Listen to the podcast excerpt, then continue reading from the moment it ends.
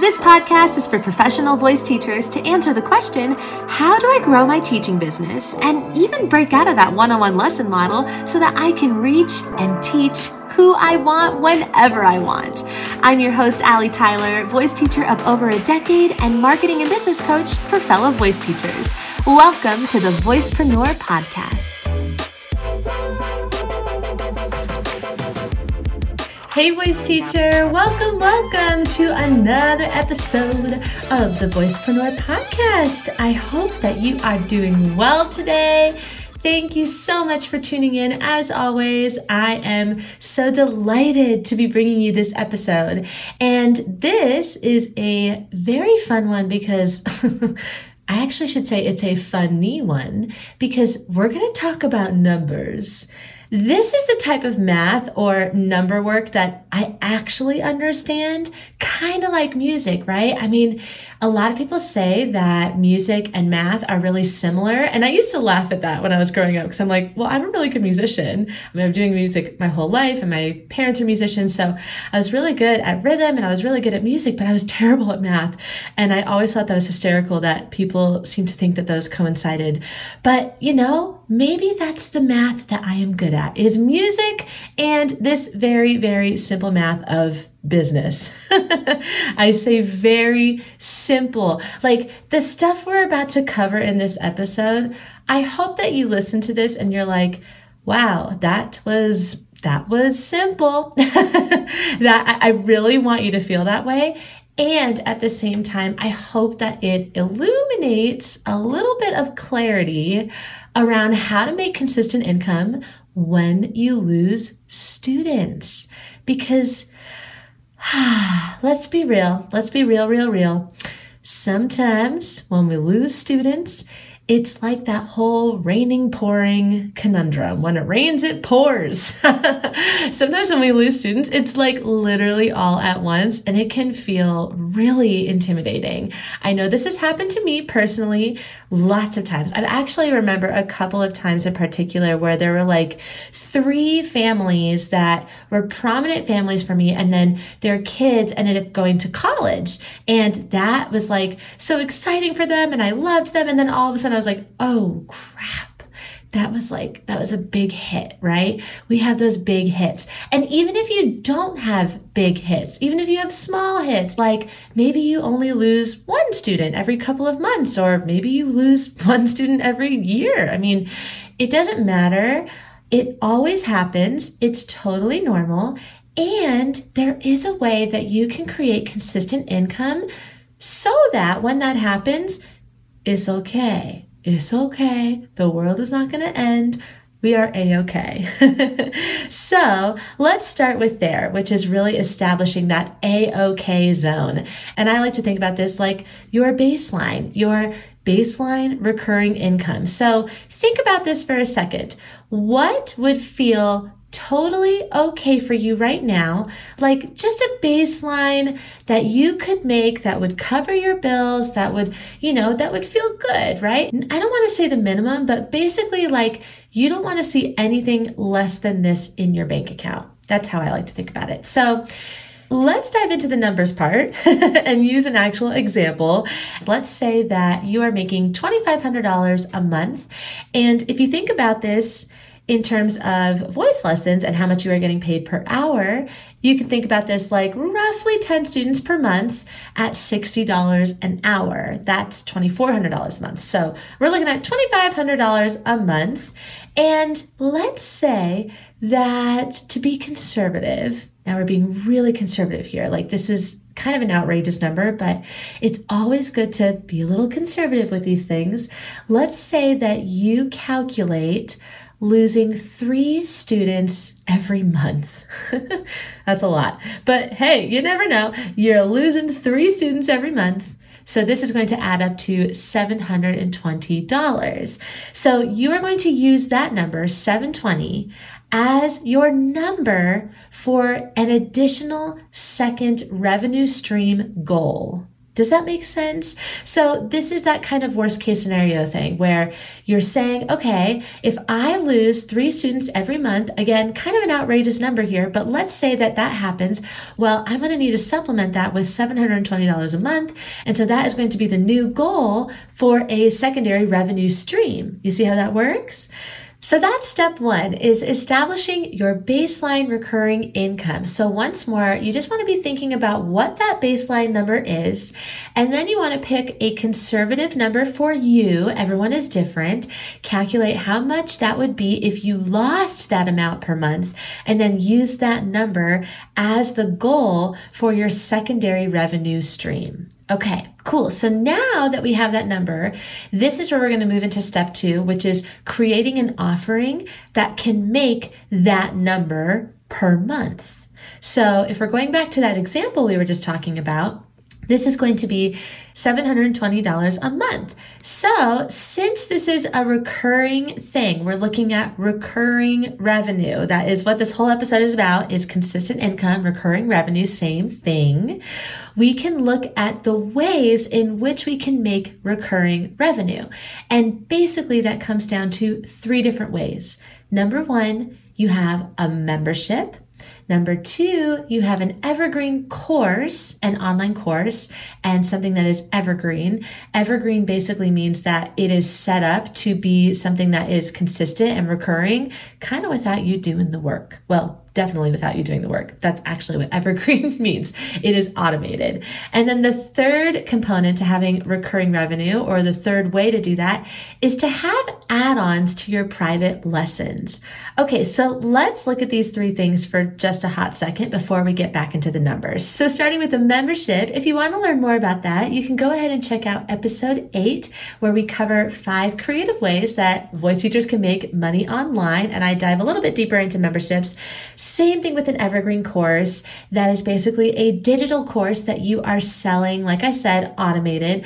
And then when it comes to add ons to your private lessons, this is where you can get super duper creative. This is really what is in alignment for you and your teaching style and your students and how they consume content and what works for them in terms of how they learn. So, this is where we can have a lot of fun. Let me give you an example of what I mean by an add on to your private lessons. In my private voice studio for many years, I was accompanying my voice students, and not only was I accompanying them on the piano, I was sending them accompaniment tracks. These would be practice tracks that they would sing along with for their auditions and for their competition, literally for anything. It could have been just for warming up. It was for everything that had to do with practicing, right? And then I think it took me like seven years to figure this out. I was like, I'm not charging for this. And it is taking a lot of my time to do, right? It's one of those things as a voice teacher where you kind of realize that it's not just the stuff that happens in the voice lesson that you are getting paid for or that you should be getting paid for. You are doing a lot of extra stuff behind the scenes. So maybe this will resonate with you because it's good to look at the things that you are doing and see if there's a way that you could package it or that you could create it as some sort of add on or bonus or feature inside of your voice studio. So what I ended up doing was I created accompaniment tracks as an add on. And I would say, hey, if you want accompaniment tracks, that is totally fine. I'm happy to record them. It's just going to cost you know, X amount of dollars per month extra. What's really nice about this is that this allows the student to take autonomy over what they want in their lessons. So if they don't pay extra for those accompaniment tracks, for example, you don't have to record for them. And maybe later down the road, they will ask for them because they need them. that often happens. So, those are your three ways that you can start thinking about recurring revenue the membership, the evergreen course, and add ons to your private lessons. Okay, so now that you understand the types of way that you can make money, let's talk about the actual numbers, right? Because a lot of voice teachers get really overwhelmed by all of the different ways that there are to make money online. And I am so with you on that one. It really helps to see concrete numbers. So, here are a few ways that we can look at this. And I want to go back to that example that we were using where we were trying to figure out how to make $720 a month to supplement in case we were losing three students per month. Let's start small here. Let's think about our offer as if it were really cheap. It were 10 bucks, like super, super cheap, right? So if you're creating a $10 offer, then you're going to want to have 72 people to buy that offer every month, right? Pretty simple. 72 times 10 is 720. I can do that kind of math. okay, so that might feel a little bit overwhelming to you. 72 new people every month if you don't have a big following might feel a little bit intimidating. Now, let's say that doesn't feel good for you. You want to have less people per month. Well, that means, of course, you are going to have to have a higher value offer. And what I mean by higher value is the actual price of it, not what necessarily you value it as. We can talk all about that in a separate episode, but what is the price of your offer? So if your price of your offer is $50, you need to have, let's actually round up just for numbers sake. Like this is where things get hairy. So let's say it's a $50 offer. You're going to round up to 15 people per month at $750 a month. You need 15 people to buy a $50 thing for you to get $750 a month. Okay. How does that feel? Having 15 people per month. Does that feel better than 72? that might feel a little bit better to you. And now you might start thinking about what you could create that's around $50 a month. Again, this is all hypothetical, right? This is just for you to start brainstorming here. If you're still like, mm, let's keep going higher, we can absolutely do that. You could try and aim for, of course, more people per month, or you can raise the price of your offer. So if you raise the price to $100 and you sell it to eight people per month, now you're at 800 bucks a month, right? Eight people eight people buying a $100 offer. How does that feel for you? This is where we can really start thinking about what feels good in terms of our bandwidth in our schedule, right? Can you serve 72 people like you can eight? And how would you serve them differently? Maybe that $100 offer is a masterclass and you have eight people that attend it versus that $10 offer is a guidebook that you are selling to 72 cold leads right? So you can see and you can feel the differences with the number of people that you need to have and the cost of your offer. So hopefully this is starting to get the wheels turning for you. So, just to recap that second step one more time, you want to be thinking about creating an offering that has recurring revenue options, such as a membership or an evergreen digital course or add ons to your private lessons. And then you can start thinking about the price and the number of people that you need to figure out what is most in alignment for you right now. And of course, what would be in alignment for you as a goal? We always like having two things that we're working with here. so, this is really what it means to take ownership of your business. Now, I'm going to wrap up by saying one final thing here. There is one big trap that people fall into, myself included. I totally understand, but I really do feel like it's a big trap. They try to take on too many revenue streams. oh my goodness. If you are trying to take on too many revenue streams, what ends up happening is you don't actually build one, right? Here's the thing revenue streams is different than recurring revenue streams. We're talking about recurring revenue streams, meaning this is consistent. This is stable. This is something that you can depend on, right? So if you are trying to take on too many revenue streams, different ways to make money, what ends up happening is you get burned out I encourage you, I double dog dare you, I triple dog dare you. Please make it easy on yourself and pick one thing to focus on. Maybe you decide that you're going to upsell your current private students.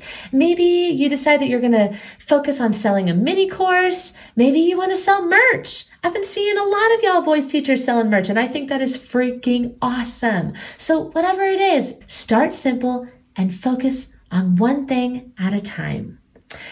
Speaking of this, if you seriously want more juicy tips, like real juicy tips on what to do and what not to do when you're selling like a product, especially if it's something like an online course, you definitely want to check out episode nine where I spill the tea on what I learned when I lost $2,000 after launching my very first online singing course. So you definitely want to go and check that episode out. It's a really good one, episode nine. So, I hope that this was helpful for you. And if you want to dive deeper into how to actually build passive income as a voice teacher, and here's the kicker without burning yourself out creating content or courses, all the things, creating all the things. If you want to actually make recurring revenue and not be exhausted in the process, you definitely want to go and check out the training that I just did a couple of weeks ago. It was so awesome. So you can definitely go and check that out with the link that is in the show notes. It is completely free. And I know that you are going to get so much inspiration and so much juice out of it in terms of how to really scale your studio. So as always, you can go check out the links that are inside of the show notes if you want to learn more about the Voicepreneur program, which is now open. Oh my gosh, so exciting. Feels so good. It was closed for a year, almost a year. So definitely go and check that out if you want to learn more about how to join us inside the program. You can also join us inside the Aligned Voice Teachers Facebook group.